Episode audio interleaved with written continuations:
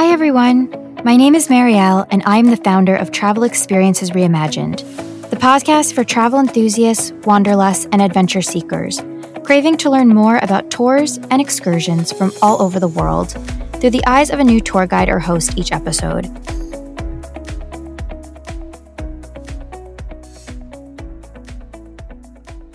Hi, everyone. When you think of Rocky, what comes to mind? Those famous steps? The boxing? His actual story? What if I told you that there was a tour out there with someone who is an incredible impersonator of Rocky, knows everything about Rocky like the back of his hand, and just so much more that you wouldn't even think of? I am so excited for my guest, Mike, who is the founder of the Yo Philly Rocky Film Tour, based out of, you guessed it, Philly, where he offers private tours for up to seven people to take you around Philly, but not just any part of Philly, all of the locations and areas where Rocky was filmed to give you a true insider perspective. Welcome, Mike. Did I miss anything? You hit the nail on the head. Amazing.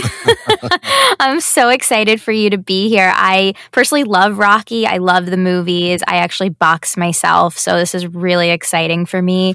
But I really want to get into your backstory, right? A little more of your background of jobs you've had, to know, right, other places you've lived, just to give listeners a little bit more of an idea of who Mike is. Sure. I guess I can start at the beginning. I was born and raised in Scranton, Pennsylvania. Lived there uh, for until I was about 35. Moved to Harrisburg, Pennsylvania with corporate America. And three years ago, my tour business, I've been doing these Rocky film tours for about 15 years, and they took off to a level I never could have imagined. So we moved from Harrisburg to Philly because I was commuting two hours one way driving eight hours during the tours, then two hours back home. It was quite a lot. Oof, you know what I'm saying? Yikes. yeah. And as far as jobs that I've had, in, uh, I, mostly manual labor. I worked my way up to being, I went to the police academy when I was in my mid 20s and I uh, did fairly well for about five or six years until I realized being a cop is that's not my calling. I I couldn't let it go when I went home. So I said, okay. Then I got into corporate management and I was an optician and a general manager for LensCrafters until 2008 when uh, the economy crashed. And in the meantime, I was building this rocky business. Now, people might say, well, how does someone go to become a Rocky tour guide? Well, in 1979, I saw Rocky for the first time, and I said right then and there, I want to be Rocky and I would begin to emulate the character, wearing a fedora and a leather jacket to hide all of my insecurities. And what that would do, I would feel like I would fit in with other people. But really, I was somewhat slightly disturbed because I was acting like the character. I was never acting like me, but it was a shield of sorts. Does that make sense? So you're almost like a third party to yourself, right? I joke, like I joke about this when I box. You know, my boxing name is Juanita, right? It's a t- it's a different side of my personality, but I'm Marielle, right? At the end of the day, so you're almost showing this facade of you, like this mask of that you're Rocky or you're portraying Rocky, but you're still Mike on the inside, right? You're still who you are. I'm not on any type of meds. I don't see any doctors on a weekly basis. Really, I've seen, you know, I mean, I'm, I'm as sound as a person can be. But when I was a kid, I was, because I was so tiny as a kid, I was pushed around uh, by schoolyard bullies, and a lot of kids were. And I had this imagination, and I would always dress like my heroes Zorro, the Lone Ranger, what have you. But I would dress like this. They were Halloween costumes I would leave on year round. And when I saw Rocky with the fedora and the hat, I said, My God, here's this guy who's a he's a loner, like I'm a loner, not a loser a loner and he walks around and he just wants to have the love of this of his girl Adrian and he has some odd friends in his life which kind of was my life minus the girl well as I grew older, I realized this character was not helping me meet girls. It was alienating me. So I luckily stumbled across this girl who, loved Rambo and Rocky almost as much as I did. And we went out on a date and I ended up marrying her. We've been together 33 years. Wow. Congratulations. I think that's really exciting and to have somebody who shares that type of love. But, right, you've mentioned these other characters. What was it about Rocky that really made you want to dress like him, feel like you are him, and really just engross yourself in that particular character versus Zorro or some other characters that you mentioned? because I was alone and lonely. Rocky was the same. He had not a lot going for him. And I always saw myself in that way that I wasn't particularly smart in school. I couldn't fit in with the in crowd at school. And I was trying to figure, what am I going to do? But I saw Rocky and it's like Rocky was okay. He, even though he was living in a poor part of town, he figured it out for himself. He said, you know what? I'm going to be okay. This is fine for me. So if it was good for Rocky and it was good for me, I could, I found that connection and I loved the hat in the coat. The hat in the coat became my shield. I could hide behind this hat or in this hat and coat. And when people would laugh or call me names or whatever, it wouldn't bother me. I wouldn't care because in the coat, I could do anything.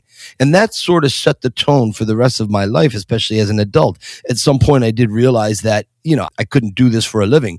Uh, to put it very succinctly, in 1986, I was, I graduated high school and in my senior year, the guidance counselor calls you down into the office and it would tell you, You'd ask all the kids, you know, what do you want to do? You want to go to college? You want to go to trade school, the service? And I was sitting there with the Rocky fedora and leather jacket on, trying to affect a Stallone voice. And I said, Oh, I want to be Rocky. And he goes, Oh, you want to be a professional boxer? I said, No, no, I tried that. Not for me. He goes, I did it. I tried it when I was 13. I lasted about a round and a half, and that was it. And then he said, Oh, you want to be an actor like Stallone? I said, No. I said, I want to dress like this the hat and the coat. I want to walk around Philadelphia and I want to promote Rocky and I want to get paid to do so. Wow. Get out of my office. This is the dumbest thing in the world. This doesn't exist. And you know what, Mariella? He's right it didn't exist at the time. None of this existed. So I move forward in life and I realize I've got to do something with my life. So I hang up the hat and the coat in the closet and I go to the police academy and I succeed. I graduate in the top of my class with exemplary marks and I, I was very proud of myself.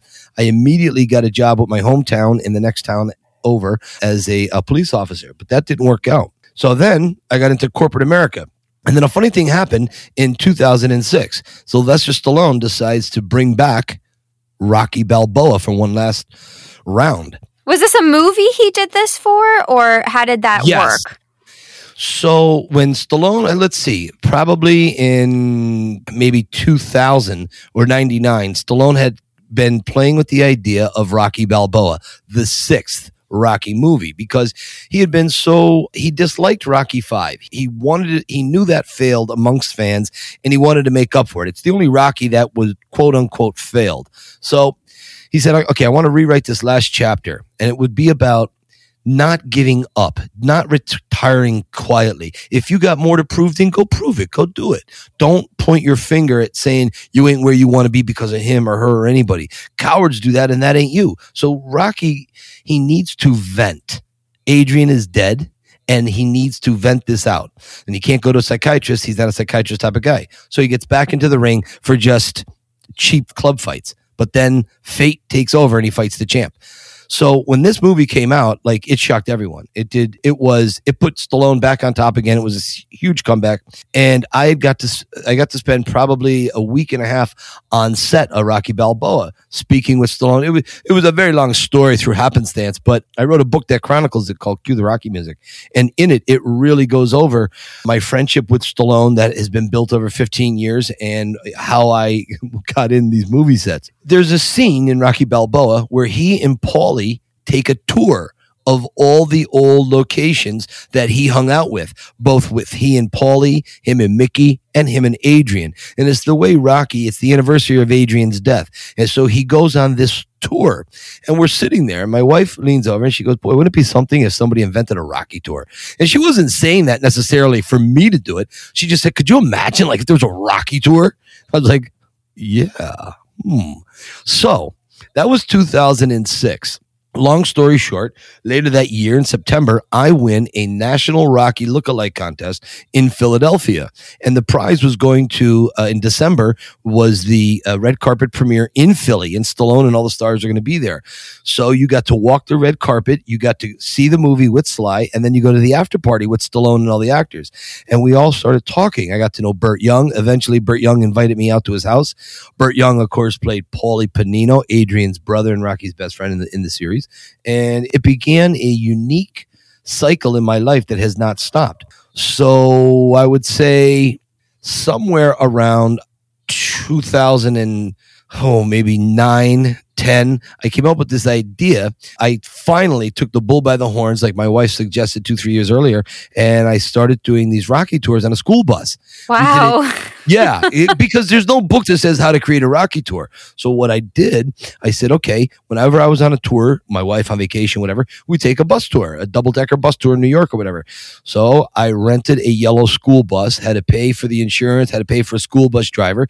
I don't know if you've ever been to the streets in Kensington, but they're very narrow. I was going to say Philly in general is a smaller city from what I remember going through, and I can't imagine a big yellow school bus going through this. So, and I'd love to get into your tours because I find them really interesting where you go to each location of what was on Rocky, right? I think a lot of people really get jazzed about that because I feel like they're part of the movie, right? It's not a movie set where, you know, it's Steiner Studios or any major studio. You're actually going to the places where they filmed, which I think is amazing. Walk me through your tour. I'd love to know some logistics of how long it is, how many stops you do, just to give the listeners like a great idea of what they can expect going on a tour with you. So the school bus didn't work. we did four tours, and that just I was losing a thousand dollars every tour. I couldn't hear myself talk. You know how cavernous it is on a bus. So then I thought, why don't I get a smaller, like a mom's soccer van, and I just do private tours only? And that's when it dawned on me. That's when my tours became something special. And the first person that took the tour was one of the Pope's Vatican guards. And he wrote the first review on TripAdvisor. And after that, it was like a spigot. I really became famous in the tour world, in the Rocky Tour world. So, what a tour is the tour will last about three, three and a half hours, depending on traffic. And I weave a story of this Forrest Gump meets Rocky like existence I've personally been living, my friendship with Stallone, and all of the times that I have communicated, text messaged, emailed, or spoke with Sly or had was at the we had uh, I was at his birthday dinner at the Victor Cafe his 60th birthday dinner.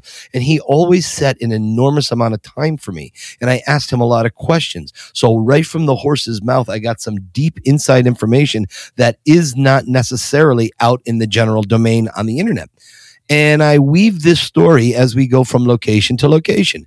And one of the first locations we go to is from the spin-off series of Creed, the gym that Rocky trains Adonis at. Now you have to understand, a lot of these locations were exterior only because in, when they were here in Rocky and Rocky 2, they, they didn't necessarily have a big budget. So they did the exteriors here and they filmed the interiors at actual locations in Los Angeles. So they didn't have money to spend $5,000 to build a set, but they had $500 to rent a gym or rent an apartment or a storefront. Does that make sense? Absolutely. And I think a lot of shows are like this. I even think of The Sopranos, for example, as just a big show where they film the outside of the house. Maybe they've done a smidge, a little bit of filming in the house, but most of it was at Steiner Studios or in a major studio place, right? Where they have more control of the set. Even I, you know, I'm thinking of Sarah Jessica Parker's show and Just Like That, which is Sex in the City. That show too was all on a set. That was not her apartment. Sure, they went on the outside of her apartment, but the inside was all a studio, right? So I think there is a lot of misconceptions about production, but still the fact that you can go to the exterior of these places, I think is a big win for you because at least you are showing them something, right? If it was all studio, you wouldn't even have that. right. No, I would have absolutely nothing. And that's the thing. When we start driving around, so I, I open it up with that. I give them a, a gentle, because even though the Creed movies were great and wonderful and all that, it, they're there for Rocky, but I have to open it up slowly. I can't hit them with the wham bam thank you. you know, I want to build. you know what I'm saying? It's like building I, that story, right? It's telling them something that they know, but then it's going into the more intricacies, right? And I think it depends on your audience too, right? Because some people listening to this could be diehard Rocky fans, right? Crazy fans like you. But there's some people who may just really appreciate the movie and not know as much, maybe quote unquote not care as much, not in a bad in a they're just not as invested as you probably are, or maybe other diehard fans. So it's, I think it depends who your audience is as well when you're doing these private experiences. I would agree. And the thing that I I can I almost customize the tour to each and every person. I've been doing these for the better part of 15 years. I probably have 2800 or 3000 tours under my belt and I've gotten a good feel for people. And I know one of the first questions I ask people is what's their favorite Rocky? And if someone tells me Rocky 4, none of it was filmed in Philly. So it's like, yeah, I get where the, they're more the, the, the sports aspect of it, where the original Rocky and Rocky Two, Rocky Balboa, more of a love story, more of just that slow burn to the end of the movie, which for me is what I fell in love with. And when I take these people to say Mighty Mick's Gym, where Rocky trained, or let's say where Rocky's apartment, or we go down to Father Carmine's window where he gets the blessing in Rocky 2 right before the fight, or the Italian market where they throw the orange to him. When we're going through these locations, you're literally walking in Rocky's footsteps. And if you're a fan of this movie, it washes over you. You are taken back because these locations have not changed. Maybe a coat of paint here or there, but essentially you look like you're in the movie from 1976. And this is the, the, the concept I've always tried to incorporate. And I have so many facts and figures about each and every location. I can tell 10 stories at one location. So depending on what the person is about or in, I tell a longer version of the story, a shorter version. And you want to know something, uh, Marielle, that I found out about people? They want to hear themselves talk. Some people have a great story. And as much as they want to hear my story and the Rocky facts, I can see they're chomping at the bit to tell me their Rocky related story, how the character inspired them through a bad marriage, through cancer, a new job, losing a job, losing a pet, whatever. And everyone has their own Rocky story. And they give me a window into their life. At the beginning of the tour, we're strangers. At the end of the tour, I'm on their Christmas card list. It's the most amazing thing. You know? You make a really good point there because a lot of times, as a tour guide and a tour leader, right, you are leading that tour and you are telling your stories and you are going through these incredible locations and places. But with your type of tour and experience as a private experience of seven people, you have the, that intimate relationship with them. And in three, three and a half hours, there's a lot of talking and conversation. So I'm sure people have been inspired, right, by Rocky in their own way just like you. And I'm sure they're excited to tell someone who is a Rocky fan these type of stories because it just makes them feel good. So I just, I absolutely love that. And I think you brought up such a good point, Mike. Thank you for sharing that. I'd love to, you mentioned a bunch of places already as part of your tour. Can you name me some underrated places that are related to Rocky that you think people wouldn't think about or expect to go to? Maybe three to five? So I would say one of the places people are blown away that we go to is Laurel Hill Cemetery in Philadelphia, where they actually have, spoiler alert for those of you who don't know, Adrian and Paulie are dead in, in, in later films, and their headstones are there that were used in the movies. Wow. yes, it's it's crazy, crazy. People and the story that I tell behind the headstones, why they are there, is such a, a beautiful story that people just they don't they cannot believe that these are here and that you can see them touching the sides of the stones. I've had people grab, they go to the, uh, the manager's office and they get a, pe- a lead pencil and a piece of paper and they do like a chalk rub of Adrian's headstone because there's, there's some mystical energy off of that they feel. And, and it's, it's a beautiful thing. I mean, it could be a little kooky, but I personally love it. Hey, I'm all about the good energy, so that's okay. Exactly. I mean that that really is is quite unique. I would say another location is in the original Rocky. Rocky's walking home and he comes across Lou Marie and she's smoking and drinking and cursing on the corner. And Rocky walks her home and she's a 14 year old girl and he's trying to give her advice. You hang around lemons, you get lemon friends. You hang around coconuts, you get coconut friends. It's simple mathematics. And he's trying to give her advice to be a better person, basically have an epiphany. And as she walks him home, she's not having any of it. She goes down the front porch and she says, screw you, creepo. And Rocky is so hurt by this. He can't, he's not hurt in the ring. We're men, he's, he's a leg breaker for the, for the Gazelle, the loan shark. But this 14 year old girl can hurt his feelings. And he, on his way home, he turns and he goes, yeah, who are you to give advice to, creepo? And this is a very empathetic moment. We see Rocky's nature as just a gentle human being. He's a savage in the ring, but here he just wants to be a good human. He wants to help his fellow man. And a lot of that was inspired by Charlie Chaplin. And Sly told me a story that really inspired him. Rocky is a modern day Charlie Chaplin, the little tramp. If you ever saw that old silent movie, that's where he got the idea for the hat, for Rocky to have a hat. Anyways, it's a great connection to the character of, of Rocky. The one thing, I, I think one thing a lot of foreign tourists don't realize is that there is a real Rocky statue at the base of the Rocky Steps. They thought it was just a styrofoam prop in a movie. Now, Americans are a little more familiar with this. And of course, if you're from Philadelphia, everybody knows the Rocky statue. But people, and I get a lot of people from around the world, they had no idea. You show them the Rocky statue, they go, Oh my God, it's real. I go, Yes, they made three of them. Stallone has one in his kitchen, there's one in a warehouse, and here's the one from the movie. So there you go. Wow, that's a fun fact. I'd love to know are there any fun facts about the movie or any props related to the movie that you can share that's kind of similar to that Rocky Balboa one? Because I, I actually didn't know that myself, right? I knew it wasn't styrofoam, but I didn't know that there were actually three of them out there. That's very interesting. Oh, yeah. So I would say in the original Rocky, his gray sweatpants that he wears. If you guys are listening to this, just Google Rocky training in the first Rocky movie.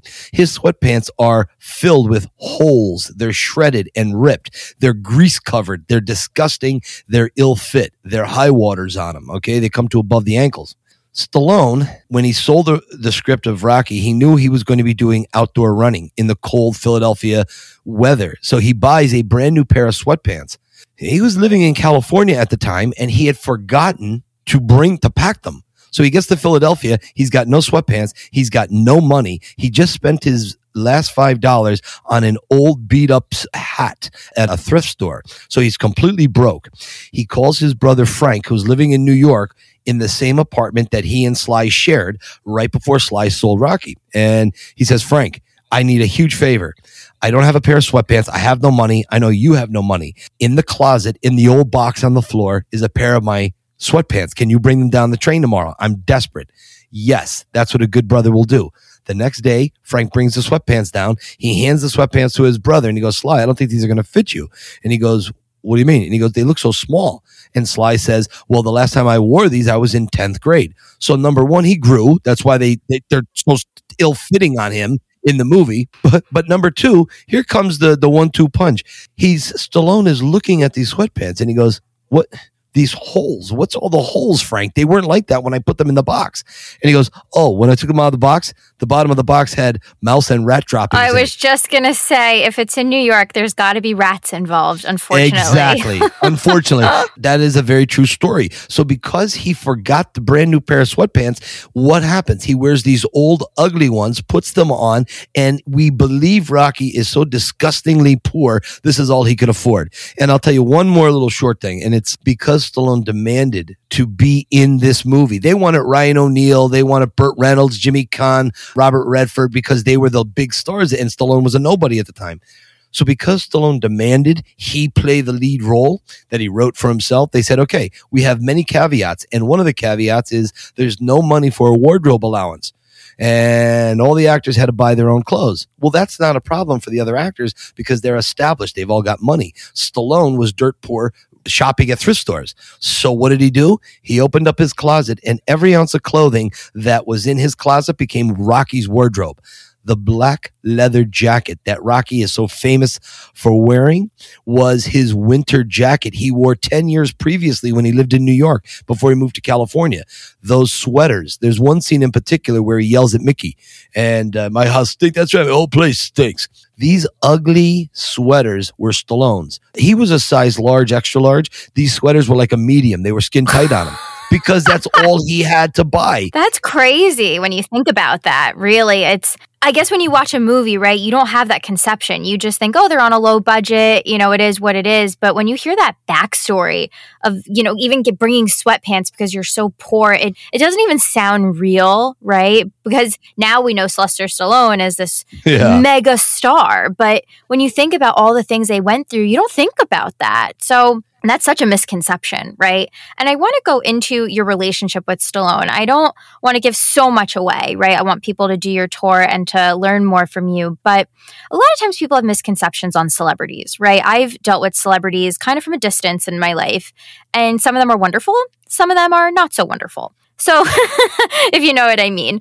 But with Sylvester Stallone, he sounds like he comes from very humble beginnings. But I'd love to hear from someone who has a relationship with him. What kind of person is he, right? I don't know. I haven't heard anything bad about him, right, in the media or any gossip, you know, magazines or anything of who he is. He doesn't come across as somebody who has a lot of drama, but I'd love to hear it from someone who knows him, just the kind of person he is and just to give people an idea of like who the real quote unquote Rocky is.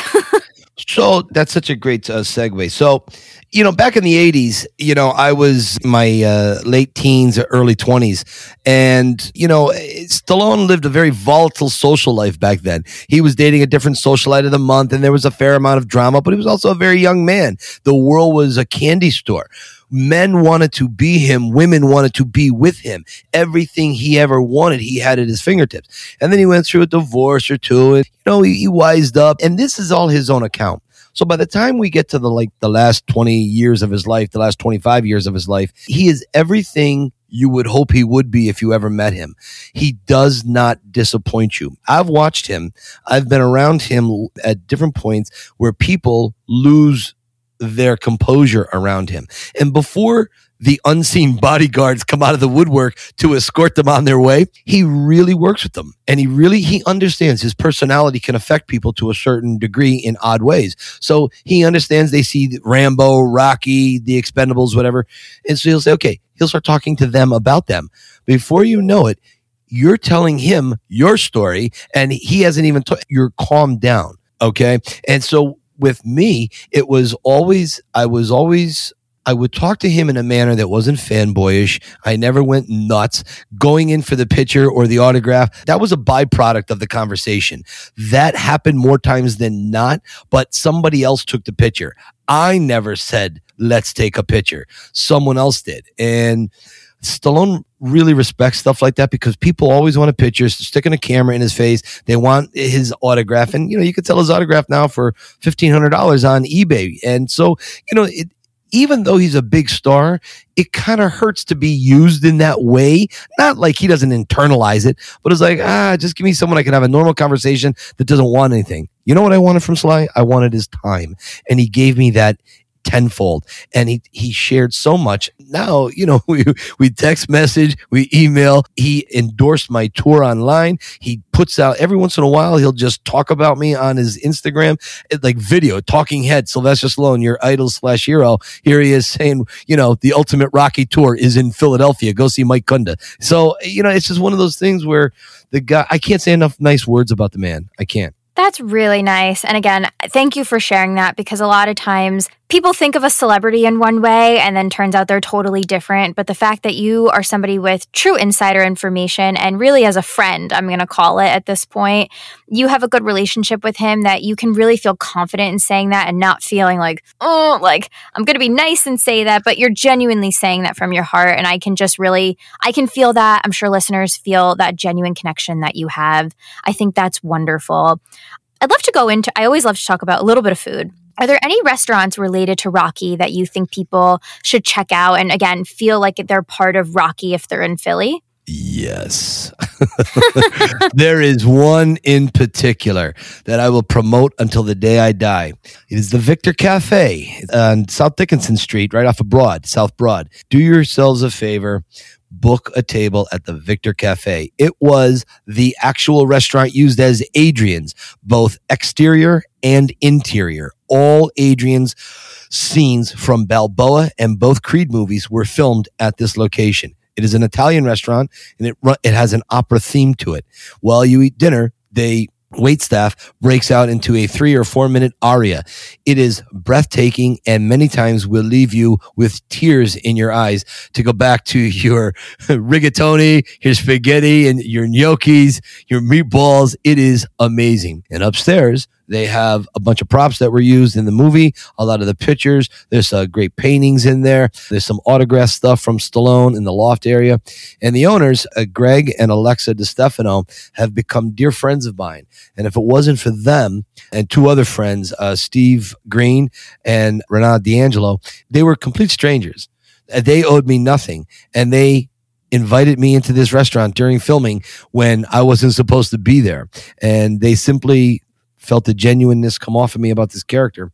And I repay them by that's the only place I eat when I'm in Philadelphia. Now, I've been doing these tours 15 years and I've never eaten anywhere else. I've gotten coffee elsewhere. I refuse to eat at another restaurant. So you've never even, have you had a Philly cheesesteak in Philly or that's not even a thing for you? So that's not a thing for me because I'll tell you why. Okay. a Philly cheese. I haven't had a Philly cheesesteak in about 15 years because as Rocky, you have a certain form to fit.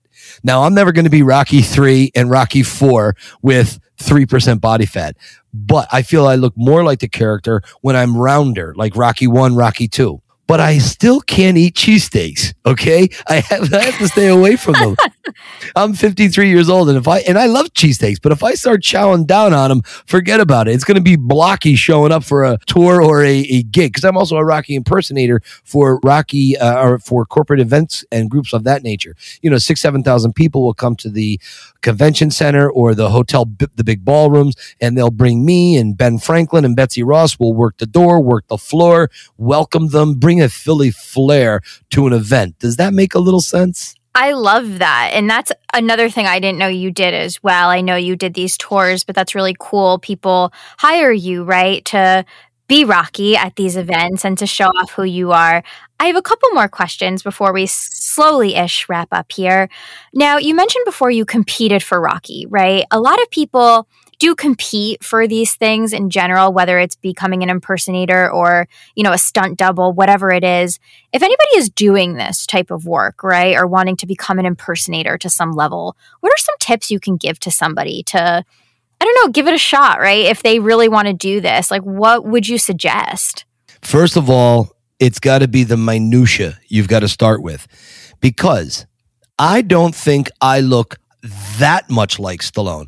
I think from 20 feet away, there is a resemblance.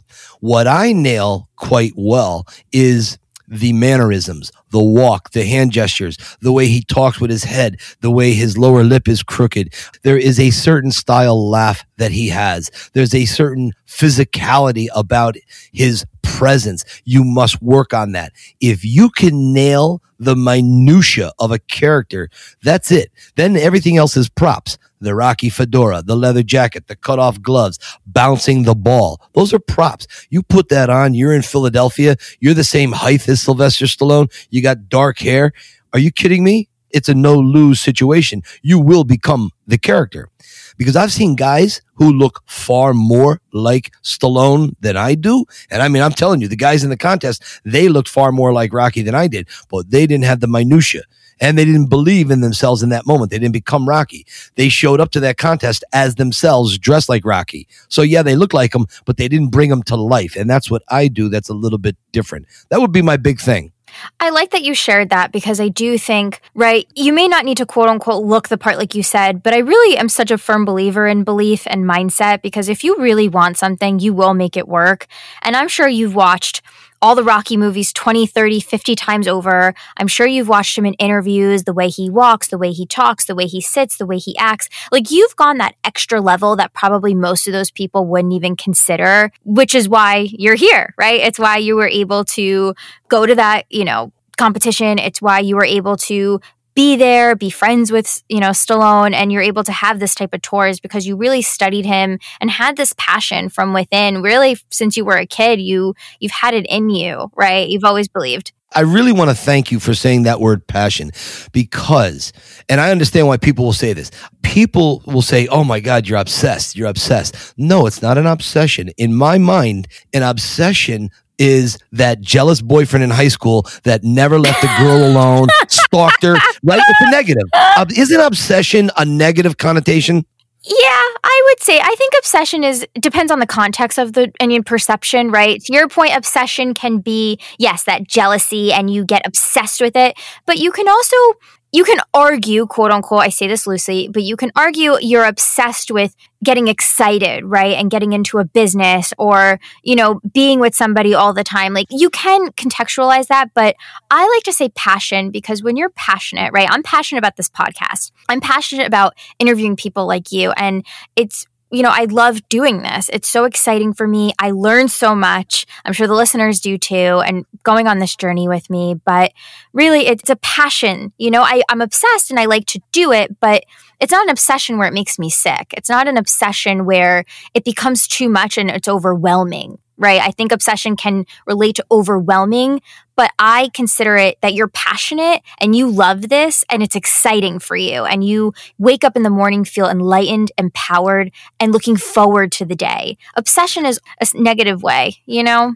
Connotation, yeah, exactly. And that's how I always saw it. I never ever liked the word obsession, but passion is different because passion, that just makes you so lighthearted to go after your dreams. Believe me, I'm living proof. No dream is improbable. You can do, but you got to have a passion. You got to eat, sleep, and drink it, which is what I did. But I also was able to divorce it in a millisecond. If I needed to just step out of that world and be present, I'm with my wife. We're here. We're having a nice dinner.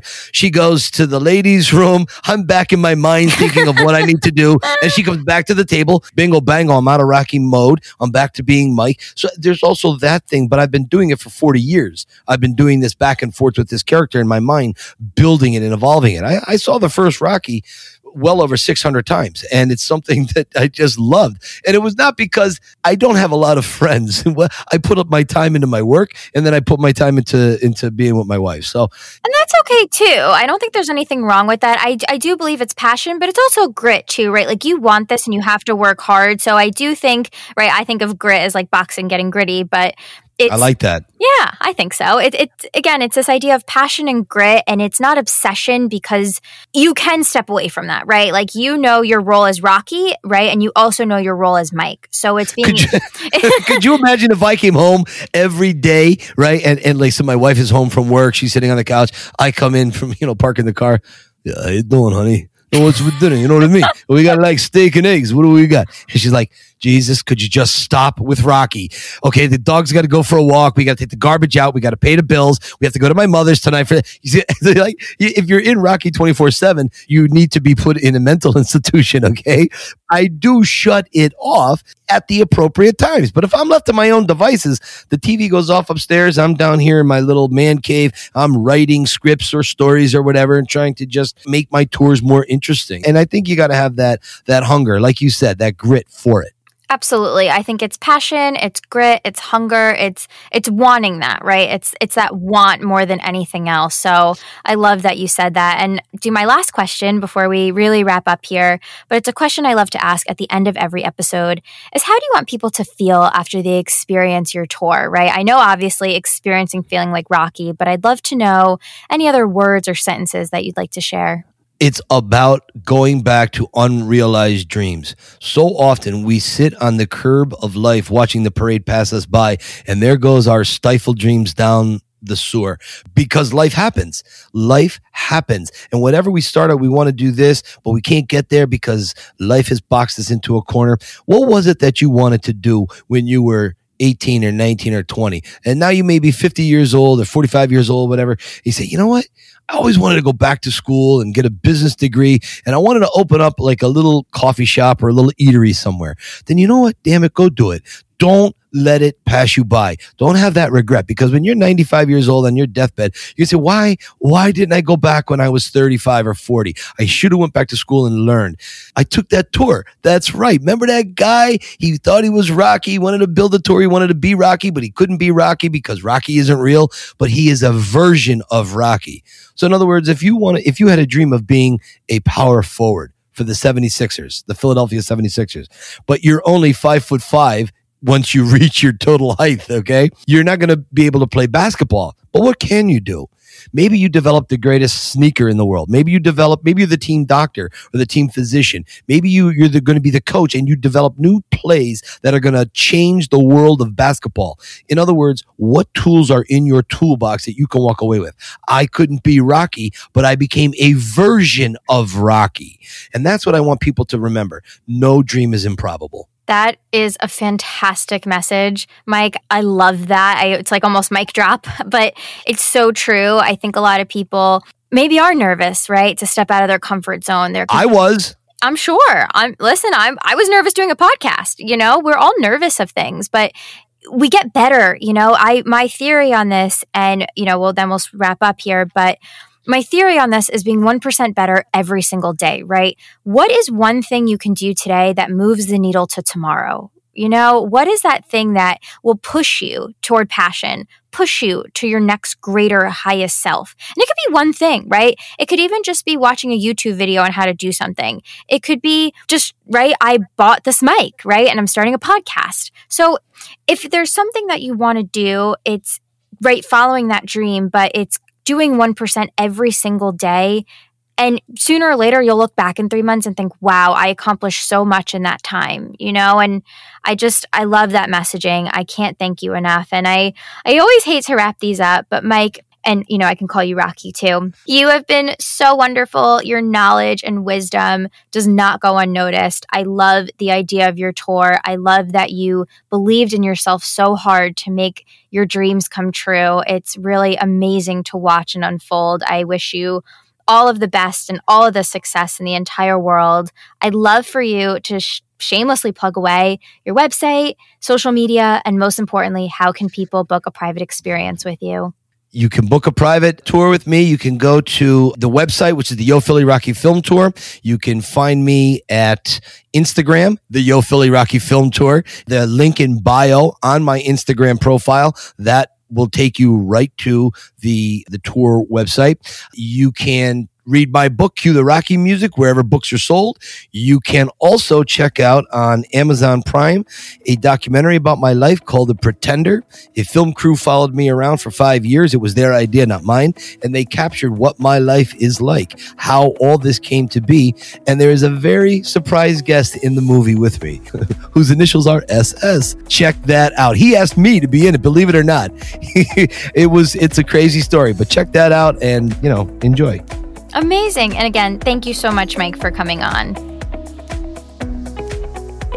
Thank you so much for tuning into Travel Experiences Reimagined podcast. Click the subscribe button to learn about a new tour guide or host each week, where you'll find out more about how they got started, talking in detail about their experience, and any fun facts or tips that they'd like to share. Do you have an experience that you would like others to learn about? Whether it is a tour, excursion, adventure, or experience? Fill out our form online on our website at www.travelexperiencesreimagined.com for a chance to share your story and experience so others can learn more about what you have to offer.